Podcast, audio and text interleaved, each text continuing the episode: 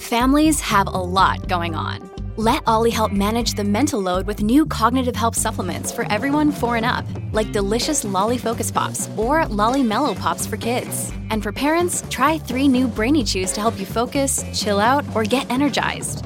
Find these cognitive health buddies for the whole fam at olly.com. That's O L L Y.com. These statements have not been evaluated by the Food and Drug Administration. This product is not intended to diagnose, treat, cure, or prevent any disease. Another day is here, and you're ready for it. What to wear? Check.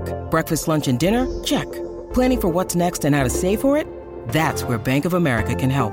For your financial to dos, Bank of America has experts ready to help get you closer to your goals. Get started at one of our local financial centers or 24-7 in our mobile banking app. Find a location near you at bankofamerica.com slash talk to us. What would you like the power to do? Mobile banking requires downloading the app and is only available for select devices. Message and data rates may apply. Bank of America and a member FDIC. Hi, I'm Josh Smith, and welcome back to my podcast, Make It Rain. I'm a journalist and presenter, and I've been lucky enough to sit down and have unfiltered conversations with some truly incredible people. I know from my own experiences how powerful talking and crucially listening to others is, something you would have heard about in this very podcast. And without a doubt, my life has been changed by the people I've met. I'm so excited that you are back to join me each week to meet amazing queens who've overcome challenges in their own lives.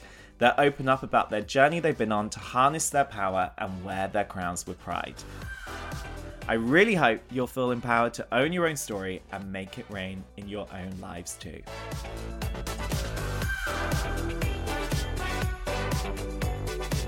In this episode of Make It Rain, we are joined by the star of The Crown, Mission Impossible, and The World to Come BAFTA winner and Golden Globe nominee is Vanessa Kirby. And now she's an Oscar nominee. I'm screaming for her for her heartbreaking role as a mother gripped by grief after the loss of her baby during a home birth in Netflix's film Pieces of a Woman.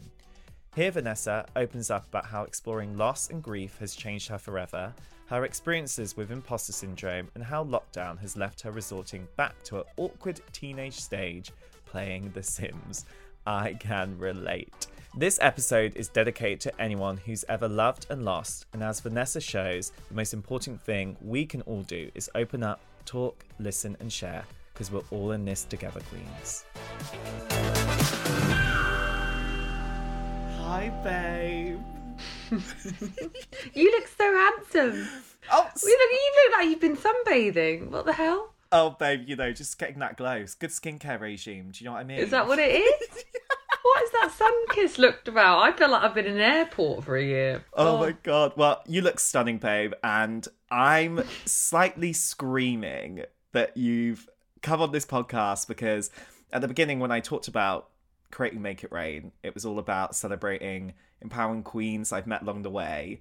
And you've honestly at different times given me two of the best pieces of advice that I've ever been given actually. And these two pieces of advice have actually completely changed the way that I think and talk about myself as well. The first time I interviewed you, you said to me, whenever you felt anxious, you talk to yourself like a small child, such as, you're okay, you're enough, and you're fine, and you're loved.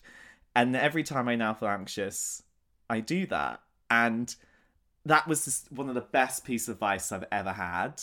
And I just wanted to thank you for giving me that piece of advice. And that's exactly why I wanted to have you on the podcast. Oh, Josh, I'm. So, I mean, I mean, I'm so touched that it even helped. To be honest, I mean, uh, you know, I was taught that by someone else, or told that by someone else, and start to practice it, and it really is a practice because, um, because I realised that oh God, I think I was, you know, when you realise that you you're responsible for parenting yourself, Mm. and and you then you you notice that actually you've been um outsourcing that responsibility to all factors of many things throughout our lives you know?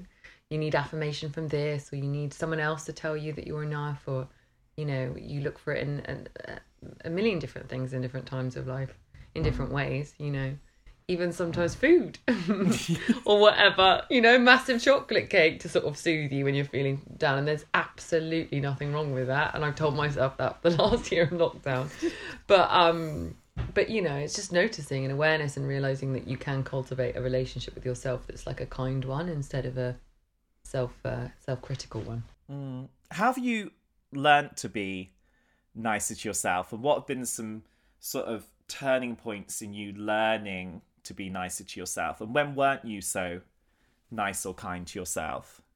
I just I was a very anxious person. I think very very sensitive. I think you know that's probably part of why somehow I I I sort of always wanted to be an actress. It was probably mm, because I felt things very deeply. Mm. And to me, the the strange old job that it is is really about sort of feeling things in different imaginary circumstances. And um, so I, I think I'm sort of probably in in my nature naturally suited to it. But um, but it also means that you know you have quite a thin skin. I don't think I backed myself enough, and self doubt is really painful. Essentially, that voice that we talked about just now um, is one that's saying, you know, you're not good enough, or you did that so badly, or you know, i- inherently like a core self belief of not being enough. You know, and we I think we pick up that that sort of faulty thinking for all sorts of different reasons and ways, and um, and so I guess the first thing was was noticing, yeah, I've just been on a really long journey of like introspection, I guess, and like looking at myself and finding ways to um, really truly like yourself. And that is a long road, you know. I think it's a very human thing to. We're, you know, we do live in a society where there's constant comparison, pressures to, to do. I mean, the first thing that people get asked at dinner parties, you notice everyone's like, "What do you do?" And that's your identity. That's what you're defined by. And we, we, you know, in the world we live in, very privileged one as well, but we live in one that's that's really defined by those sorts of things. And therefore, if you're not doing the thing that you think you should be doing or other people are doing, then then there's a sort of tendency, I think, for, to feel like you don't add up to something. Mm. And I and I think that's a yeah, it's a painful place to be. But a very a very human one, I guess. Yeah, it's, it's a very human experience. And I think one human experience I think we've all had this year is we've had to learn to define our identity away from the key touch points which we used to have, which would be like social interactions or it be like our jobs, for instance. Have you had to kind of learn to harness and create an identity that's away from your job? Yes, very much so. Um, and you know, uh, the the the, the particular strange old job I do is is very twenty four seven because it's not like there's not a structure, you know, in your mind of being like, okay, now I turn off. You know, there's there's things that you have to be dealing with all the time and you can every waking minute if you if you want and especially if you if you love what you do as well it's hard to sort of put boundaries in around it i guess. Um i always remember this brilliant wayne dyer quote. I love him. And he said something like if you are what you do then who are you when you're not when you don't do? You know and i think that's the question that that i got faced with and i'm sure everyone did in in different respects of okay so you're with yourself you know there's a there's a stillness with that. There's a sitting with yourself. You can't go and distract from how you feel or what you're you know. And I, I i'm i'm almost certain that everyone's stuff came up the things that you'd co- sort of put on pause you were going to deal with later or you know you sort of push down a bit and you could busy yourself and distract yourself with other things I, for me everything definitely came up and and i guess i've been i've been working sort of so deeply and um all consumingly because I love it and I feel incredibly grateful. To be honest, I felt incredibly grateful to be working any day at all. You always sort of have that slight imposter syndrome. Never forget the first time I worked with John Hurt and he said something like, he was sort of like really nervous before a scene. And I said, Are you okay, John? He sort of turned to me and said, Oh, just a bit worried I'm going to be found out. and I think everyone, I like the more I talk about it myself, I think everybody has a sort of slightly imposter syndrome all the time. You're sort of like looking over your shoulder, being like, you know, is this am I legit? um and you know, when that's when something that's been so sort of all consuming in your life and like, you know, really sort of in your heart, I guess. And suddenly it's like, no, that doesn't exist right now. And you go, okay. So who am I now? And I think I think that's probably as painful as that is, it's probably a very useful thing to be confronted with Mm. existentially. Yeah. Do you know what my sister and I did? What do you do? We re entered the world of The Sims. Have you ever played The Sims? We we downloaded it again. We haven't played it since we were like 13, 14, and we just just ugh, that was a whole vortex of many hours. Babe, I used to be so obsessed with The Sims, and this is really embarrassing what I'm about to admit to you. But you know when you first got a password on the computer, whatever, you first got the email address? Because I was so obsessed with The Sims. Like, I lived by The Sims. I died Yes. by The Sims. Yes. I my password for everything, but I probably shouldn't say this because if anyone wants to hack me, they can probably find out. My password for everything is The Sims. No way. I thought you were going to say Even Mortimer now- McGoth. I thought you were going to say No. Mortimer McGoth. you remember Oh my Mortimer God, to get the big The house, Goth babe. Family, the big house, and and now it's like a whole new level. You can like boot out the, you can boot them out and remarry with yeah. It's been it's been a fun. fun That has been a journey, babe. I was like, who am I? I turned to my sister because because our industry fully shut down, you know, and we Yeah. weren't working for so long, and we were like wild away some hours. My all my friends did. Sometimes we we sent each other videos of how Sims. Oh fuck, God, what a tragic thing to admit. it must be so mad for you that this silence in our lives has now produced this incredible success that you're experiencing right now. And, babe, let's just serve some facts on some accolades. From your incredible, powerful film, Piece of a Woman, you've not only won Best Actress at the Venice Film Festival, yes, you have. You have been nominated for a BAFTA, a Golden Globe, a SAG Award, a Critics' Choice Award, and an Oscar nominee as well, sitting here today. How special do those accolades feel? Um, to quote someone else, you got to you got to put a stop on it in a second. But I really love I really love this sort of writer and um like thinker Gabor Mate, and he he wrote a book called In the Realm of Hungry Ghosts, and he talks about the system that we're all in, and that we are like a lot of us are sort of, you know, uh, uh, walking around sort of um. Like a hungry ghost in terms of al- always needing more, just like you said like you know which is attaining more having more once you've got something you're on to the next thing you need more you know and i think that when that that process is sort of you know in a in very difficult times for so many people has been sort of paused for a moment i think it sort of illuminates that motion i guess. And so with this stuff i mean yes people have said oh you know is are you sad? You're not sort of in person with everyone and like you know all these things are, are happening and i guess in a way it, I, venice was um venice was really special because that actually was in person. But i remember sitting with with tilda swinton my agent looks after and we sat at the begin um the very first day of the festival and she said oh god it's not usually like this. Venice is you know the film festival is like this. I remember saying back to her oh well, i mean i just don't know any different.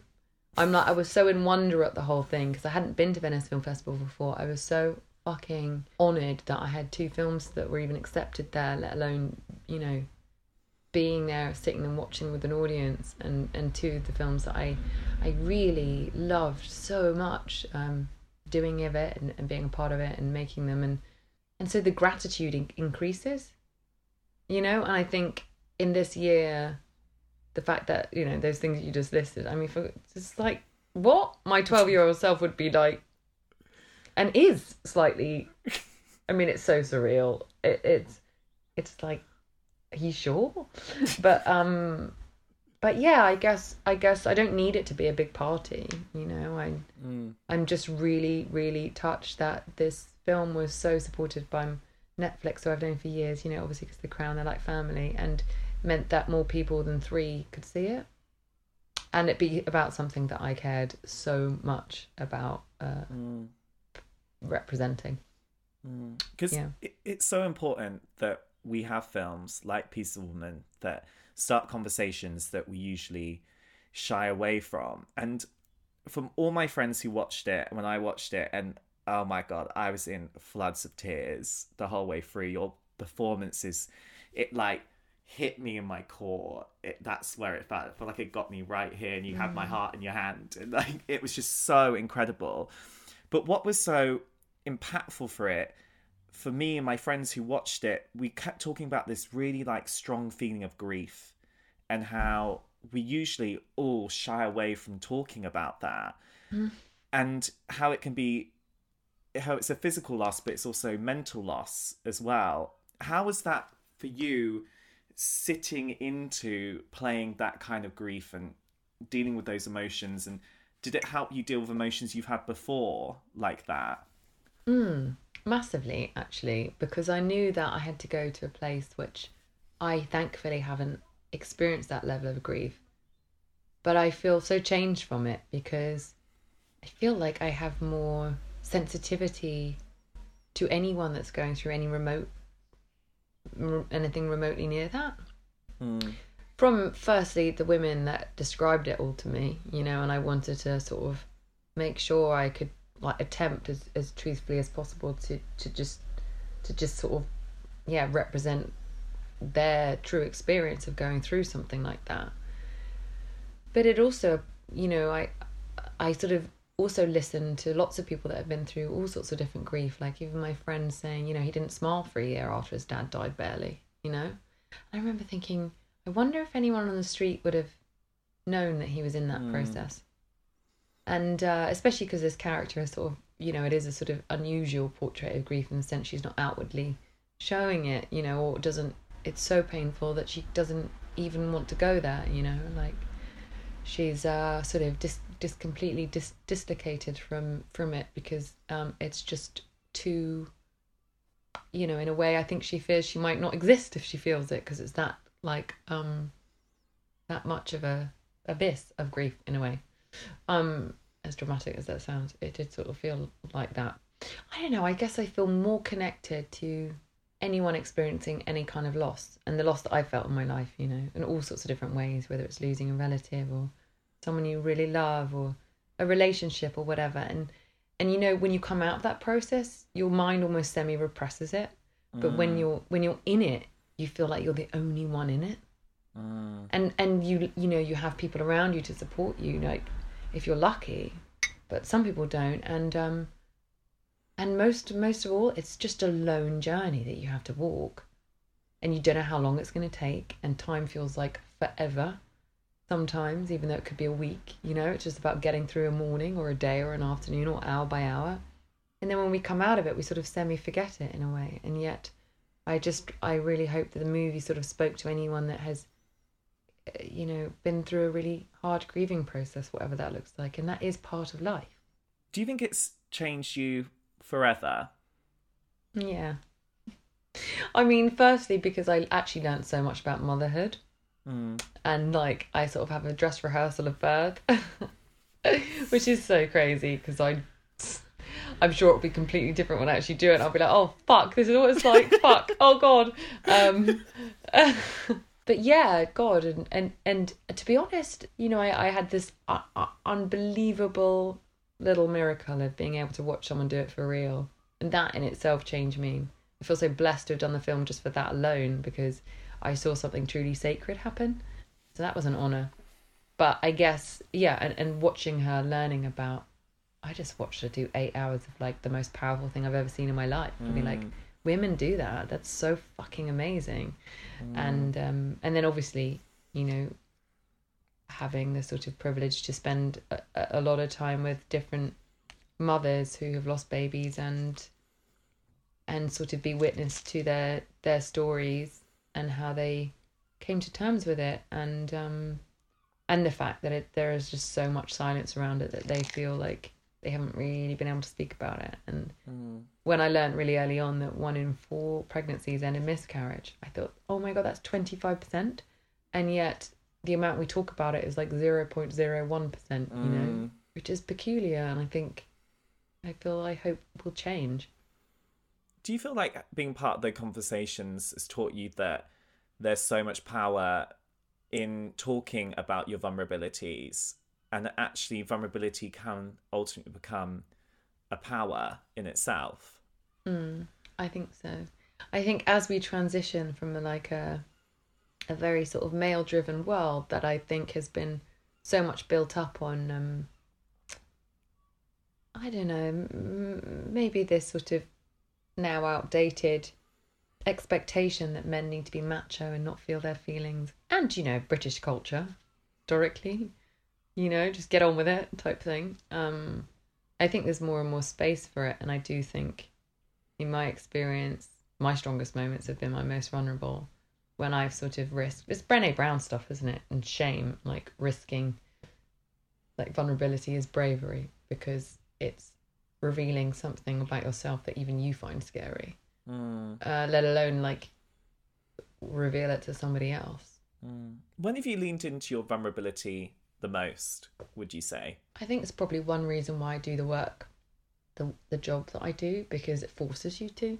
Mm, It's really interesting. Like I have this incredible group of friends, and um, like they're so free and and brilliant and so like um they don't they don't, they have no armor, you know.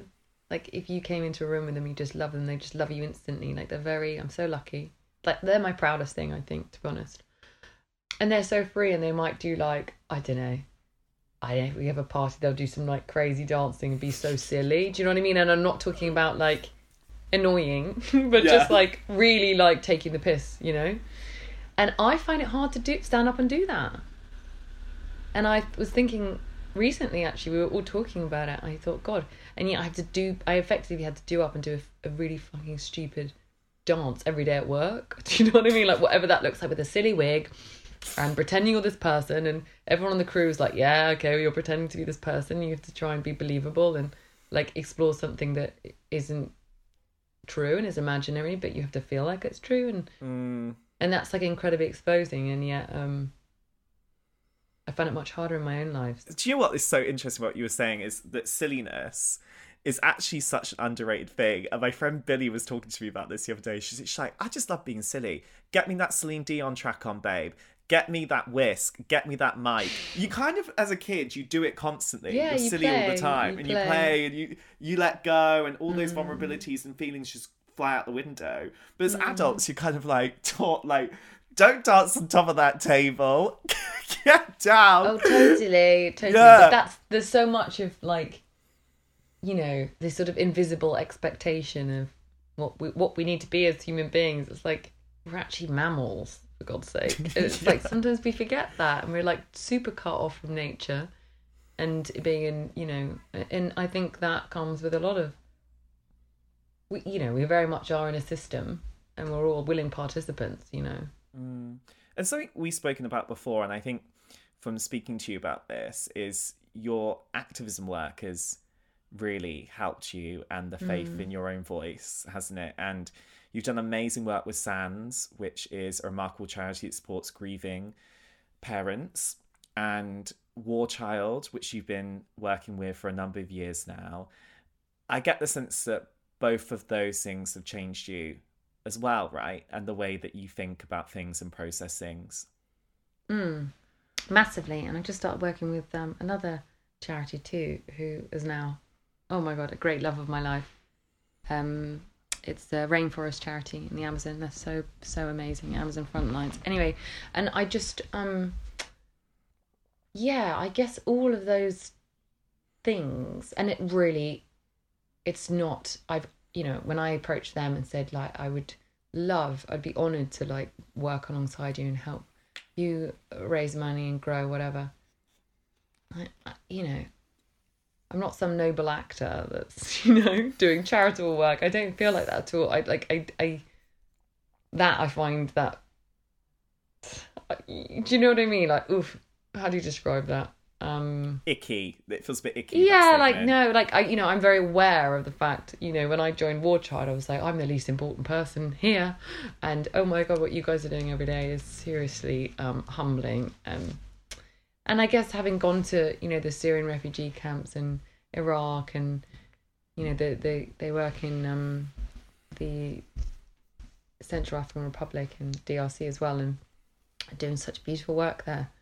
When you when you go there, you know you've read about things in the paper, and I always care whenever I saw it, like on the tube, you know, on the front page of the Evening. I was felt quite sick at it and thought, oh, I feel so helpless with all this. And then actually, when you go and you realize, like, oh my god, that that that that family's just like mine. Mm. You know, because it easily could be me, and I'm like so lucky. I remember when I came back on the plane, um,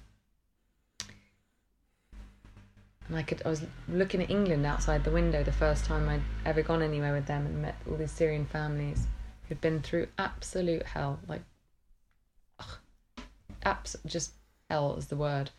And I was looking over at our little country, and it's sort of this is a safe place, relatively, you know, compared to other places in the world. And I, I became so grateful for the country. And I think, you know, some you can complain about politics, and we can, you know, there's all these sort of like things that in our lives. But actually, as I looked over the country, I was like, wow, I'm lucky to be English. Mm. Well, it's also important. I think this is something we've all realised in last year is we actually all have more similarities than we do differences, and those kind of mm. experiences show us that. In my opinion, babe, you are a queen. You are. And You're such a queen champion.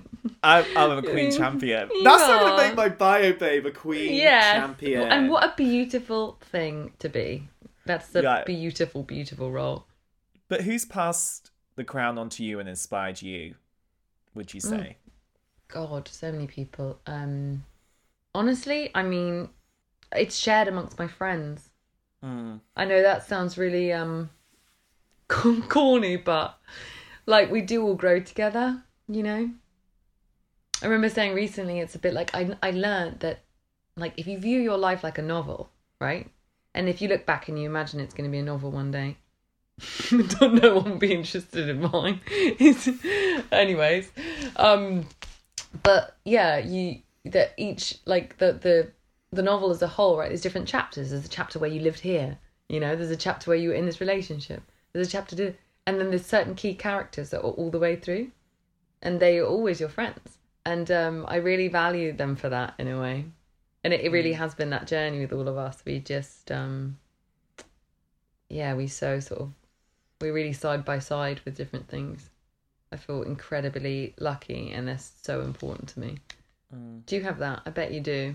Oh, I literally think that my friends are my chosen family. Yes. And, like I mean, and I think friendships say so much about what you're like as a person. And one of the most, I think, one of the most proudest moments ever is uh, someone I know came to my, who doesn't really know any of my other friends. He came to my 30th birthday party and he turned around and said to me at the end of it, he was like, "That was the most fun ever because every single person was a reflection of you, and."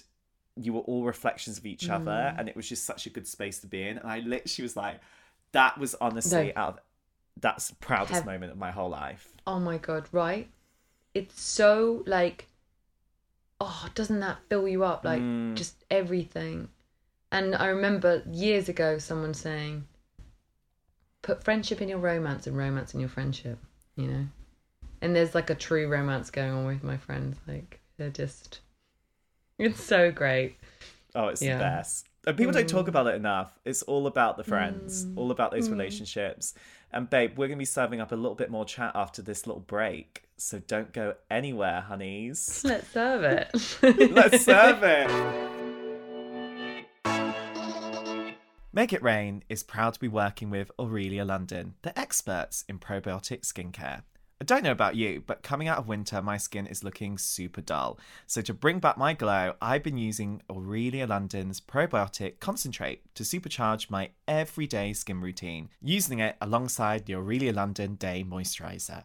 Probiotic skincare gives the ultimate glow, no matter what your skin concern is, from fine lines to rosacea and even pigmentation or acne. And because Aurelia London and Make It Rain are all about empowering people to glow inside and out, I have a special code for you. Get 20% off the entire range by heading to aurelialondon.com and using the code JOSH20 at the checkout. Hey, it's Kaley Cuoco for Priceline. Ready to go to your happy place for a happy price? Well, why didn't you say so? Just download the Priceline app right now and save up to 60% on hotels. So, whether it's Cousin Kevin's Kazoo concert in Kansas City, go Kevin, or Becky's Bachelorette Bash in Bermuda, you never have to miss a trip ever again. So, download the Priceline app today. Your savings are waiting. Go to your happy place for a happy price. Go to your happy price, Priceline. Well, welcome back, Vanessa Kirby. Thank you for welcoming me back. well, I think everyone fell in love with you when you played that iconic queen herself, Princess Margaret, in the first two seasons of The Crown. I mean, what a performance. And I think one of the most iconic things I've ever seen on screen is you putting your cigarette out in the Queen's vase. I mean, that doesn't get more queenly. and someone's sandwich actually, and someone's sandwich. and I think that was in season two. Like, oh yeah, the old sandwich as the butler was taking it. Where I lo- I enjoyed doing that so much. I always look for an opportunity to do that in real life, but it never presents itself. Alas, babe, alas. Alas. alas. But I was thinking about your role and Princess Margaret and the kind of media storm that encircled her and how it was kind of very sexist what happened to her. From looking at that character and that very real person who had to deal with all of that mm. and the presentation she had in the media to how we're mm. still not really giving enough kindness and enough sympathy to women in the media today as well. Do you feel mm. in some ways it shows we haven't come as far as we thought we had? Well, I guess I think I think there's just so much work to do generally, um, like that's that's progressive, you know. And I think that, I mean, I'm just I'm just setting up my own production company actually, and um, and for me, the real on I've always wanted to do it, and I and I know now I'm ready, and I know that um, it's because like I know the the- like the the small responsibility, like the very small part of a very big industry, but to represent a female experience on screen you know that that as you said like god when you when you said oh it really the movie like got into your core you know like you're a man and you that seemed like you connected to it so much. And i think that should always be the intention with work you know it's not for one singular person. I just feel like my part is to create, find, uh, and represent things on screen that, as a public sort of collective consciousness, maybe we haven't seen before, and we haven't seen because it's been an incredibly male industry, and stuff just simply wouldn't get financed. I mean, I remember when even when this movie got financed, I was so surprised and delighted that a movie about a woman you know, who's on screen for a quarter of the whole film giving birth and um, loses a baby was was financed. And I'm telling you, it would not even if even a few years ago. No way, because that wasn't um, commercial or it wasn't what I think the industry thought people wanted. And I'm I feel so strongly that um, you have to be at the the forefront of creating those things because you know, even if it's like one person that watches it that knows nothing about baby loss or birth and suddenly feels weirdly connected to it because they've watched this sort of person go through it, I think that's uh, that's such a cool and sort of important thing for us all to to think about. You know how we can, you know, that's why you you championing queens is so important because it's a beautiful thing to do. There needs to be a collective empathy first strategy, right? To understand people's situations. And I think that it comes down to, and this is something I've been thinking about in the last few weeks with it being Women's History Month in March, is that we need more men to join the cause to call out sexism every day. How does everyday sexism still play out in your life? I'm lucky in the sense that the industry I'm in was the industry that began to call it out in the first place, and I and I have one of my great friends uh, at the time. Yeah, she said something like, "Well, you know, but but why sh- why sh- why should I care if someone's on a red carpet talking about this like that? How does that relate to me?"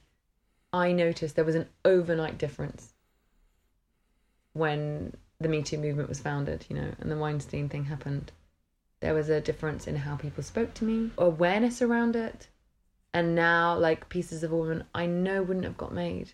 I hadn't. This is my first lead. Like them taking a risk on an actress holding a movie about um, uh, yeah, a woman losing a baby was like unthinkable a few years ago. Yeah, and I think that's what's so important about art and films, and that is what the world to come is all about as well. It's that's a queer love story that never would have been told a few years ago, and it's so powerful. And what do you think that experience has taught you about about playing a queer character? What has that taught mm. you about allyship? Do you mm. think? Two things. Firstly, I, I, you know, it wasn't that long ago that story story was set, and there's like no trace of those women. You know, like there are mm. ancestors. I mean, not of our country, obviously, but like women like them at the sort of of that time and centuries before. And I don't think I'd realized. And obviously, imagining someone's life and then like sort of in, inhabiting their life, you you do like viscerally get their experience and their experience was one of like quite simply you don't even get to choose what you do with your minutes in your day let alone who you love you know and so to love another human and they and they happen to be a woman and that is even um more uh i'm, I'm thinking of like a of being ensnared. You know you're so ensnared and then and then like it's like totally forbidden. Because you are literally owned by the man. Your body is. You're owned by the, by the home that the man chooses. You have to s- s- so you have to take your role play your role within the home. And that's and that's who you are you know? And i think of all these women who weren't that who were so many more things. And that's what that film always felt like a massive like cry out about you know? It was always like all those women that must have come before us you know and queer men and women everywhere who who weren't able to choose who they loved. Like that's and still are out there in the world you know? Mm. So that that film was sort of like an ode to that because um you know it was often fatal to dare to do it. And yet for me you know like those women Ab- Ab- abigail and Tallie were sort of pioneers of wanting more for themselves and and being fearless in in trying. And uh, it's definitely made me a grateful for what the choices i have and b braver to go okay what what are my what do i think my limitations are you know? And that might be like an inherited belief system in the culture of like as a woman you can't you shouldn't really do this and you should do this and you should be this because that's what everyone apparently wants you to be. And you're like huh? Is that true? And how can i how can i push beyond that? I, I just think I just feel like whenever I see those stories on the screen, it I just can't help but think I'm so lucky. Like I live in a country I can walk down the street and I can hold my boyfriend's hand. I can kiss him on the tube. Not obviously too much beauty. no bring it on bring it Bring on it on. Bring, Bring it, it on. on. But I can do that and it's it's so important we see that those rights can be taken away and Mm-hmm. they are new rights and that is what's important about allyship isn't it that's that's the T. That is it. Standing beside each other, going, I witness your experience. And it might be really different to my experience, you know. Uh, and and yet I can stand alongside you and hold space for that, you know, in every way. And like champion. well we are all about championing that underdog. And i just love talking to you. I think you're so amazing. But at the end of every episode we always ask our queens one final question. And that is in the reign of your life what is the one rule you will always live by vanessa kirby um, I hope I live by that being kind is better than being right. I, I think kindness is like the number one most important thing I've learned. My mum always told me that. And she's so kind. and it's not just kindness to other people it's kindness to ourselves right I think if you work on you, you, you know, the more you work on being kind to yourself, it always starts with you. The kinder you can be to mm. everyone else. It's just how it works. So start start with the insides, and the outsides will take care of themselves. I really believe that. It's definitely worked for me. Yeah. I love that. Well, mm. thank you so much for joining me Vanessa. Thank you, Josh. You're so handsome. Oh. Look at you. You're so handsome. And you've definitely got a tan.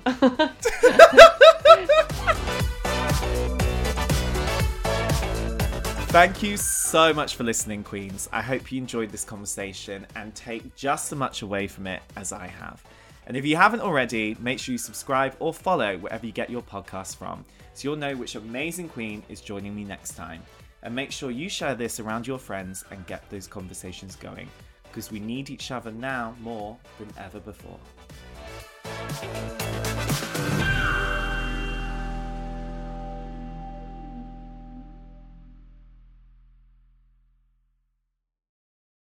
Hi, babes. Me again. Just wanted to tell you about something very exciting. I can't believe I'm about to tell you this, but I've written a book and it's called Great Chat. As you know, I love to chat, plot spoiler, and I love talking to people about their lives because, as I always say, talking and listening is so powerful. The book is all about how you can master conversation and transform your life, just like it has for me. I've used my experience from all the amazing interviews I've been lucky enough to do, as well as a load of research to help you deal with everything from making new friends to embracing difficult discussions. Great chat should never be underestimated. It can truly improve your well being, allow you to create the life you want, and bring the connections you are so deserving of, babes. You can pre order Great Chat today in hardback, ebook, and audiobook, read by me, no less, and it's out on the 20th of June.